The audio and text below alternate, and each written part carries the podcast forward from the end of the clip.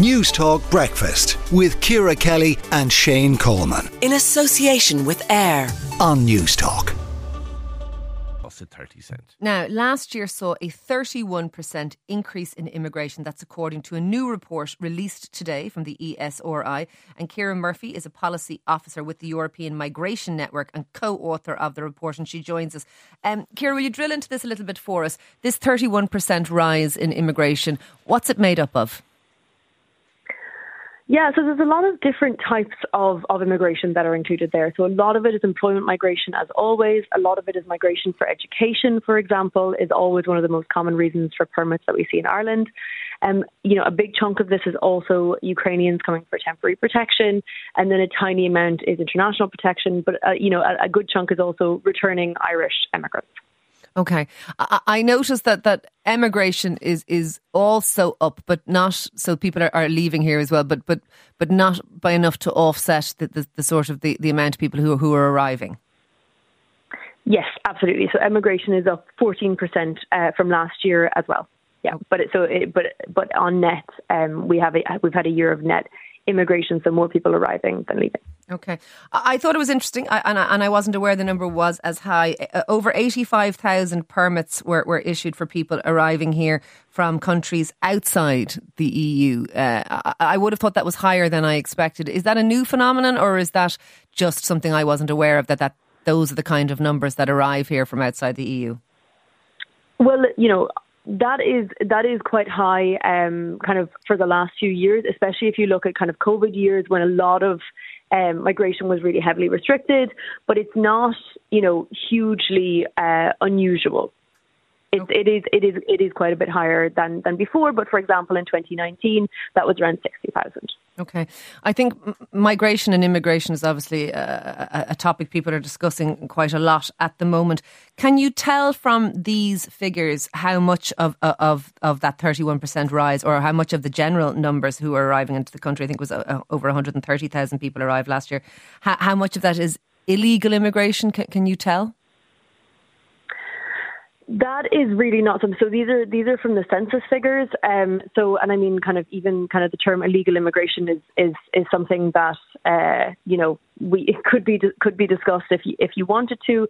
The vast vast vast majority of people arrive regularly. It's regular migration. Employment and education are you know across the board the most the the standard. Um, ways, you know, international protection we saw last year was 13,000. That was much, much higher, but generally it's no more than kind of 1 or 2% of the overall immigration figures. So it does get a lot of media attention, but it is really generally a very small proportion okay. of, so of the immigration. 13,000 was international protection. That's outside the Ukrainian uh, uh arrivals. That, that That's separate yeah. to that. Yeah. Okay. Yeah, absolutely. Um, but Ukrainians are arriving regularly because they're not visa required under the Temporary Protection Directive. Okay, uh, it's interesting because we're, we're, hearing that we're, and we'll be talking later on about this in the program about the fact that the, potentially the state could run out of accommodation for asylum seekers this week. That, that we may literally have nowhere for people to stay now other than tents. And um, that that thirteen thousand. The, the asylum seekers, the international protection people, is that up much on previous years? I'm just thinking in terms of us not being able to accommodate them. Uh, is it is it just that we're overstretched or that we didn't recognise the amount that would come? It was a little bit of both. Um, so the, the 13,000 that we that arrived last year was the highest um, figure on record for international protection.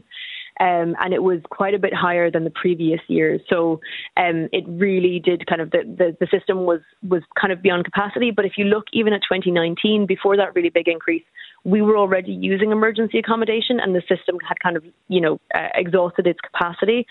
So there was a little bit of both. There's system issues and planning issues, but then there's okay. also that this was a very un- unforeseen rise. And maybe lastly, Keire, do we know how we fare? I, I know we we we take 1.3 percent uh, uh, of the the uh, the immigrants as a total of what what Europe is taking, but do we know how we fare per capita as compared to other countries in Europe in terms of our, our migration stats?